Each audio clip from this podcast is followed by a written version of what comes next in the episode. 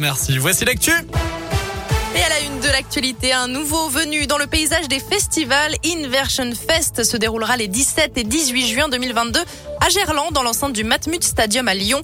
Le Loup et Olympia Productions ont annoncé ce matin le lancement de ce nouveau rendez-vous. Et la programmation de la première édition est alléchante. Stromae, PNL, Oh Boy le premier soir. Les Black Eyed Peas, Orelsan, CK, SCH et James BKS le deuxième soir. Mais le reste de la programmation doit encore être dévoilé le 15 décembre. Écoutez Christophe Sabot, le président d'Olympia Productions.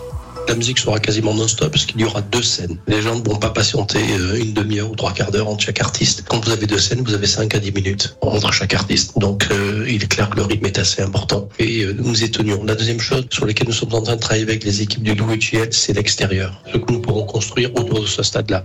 Ce qui veut dire qu'on on n'est pas à l'abri d'avoir des scènes découvertes. Bien évidemment, chaque fois que nous produisons des festivals, on en produit 11 euh, chaque année en France, on favorise l'émergence locale. C'est absolument indispensable, on le fait dans tous nos festivals.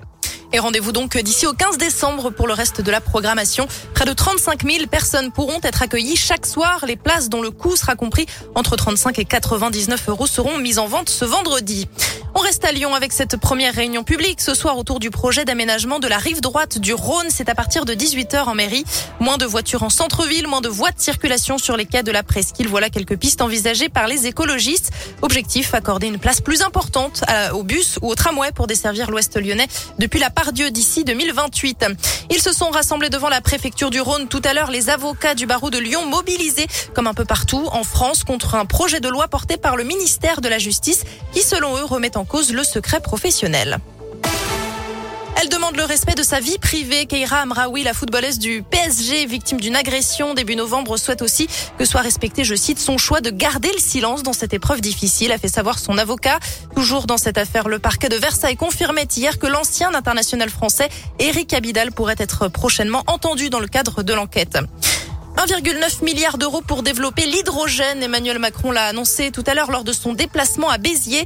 Un investissement compris dans le plan France 2030. Le développement de cette filière est une bataille pour l'industrie, l'écologie et la souveraineté, a déclaré le chef de l'État. Un geste pour les livreurs à vélo. Uber Eats accordera une somme de 500 euros pour l'achat d'un vélo électrique. 25 000 livreurs sont concernés par cette aide qui sera versée dès ce mois-ci dans cinq villes françaises. Lyon en fait partie avec Paris, Caen, Nantes et Tours. Allez du sport pour finir du foot avec le dernier match des Bleus pour la qualification mondiale au Qatar. C'est ce soir en Finlande à partir de 20h45. On rappelle, hein, les Bleus sont déjà qualifiés pour la Coupe du Monde. Hier, l'Angleterre, la Suisse, le Danemark ont eux aussi obtenu leur ticket. Et puis en basket, l'Asvel reçoit ce soir le Real Madrid à l'Astrobal. C'est à suivre à partir de 20h.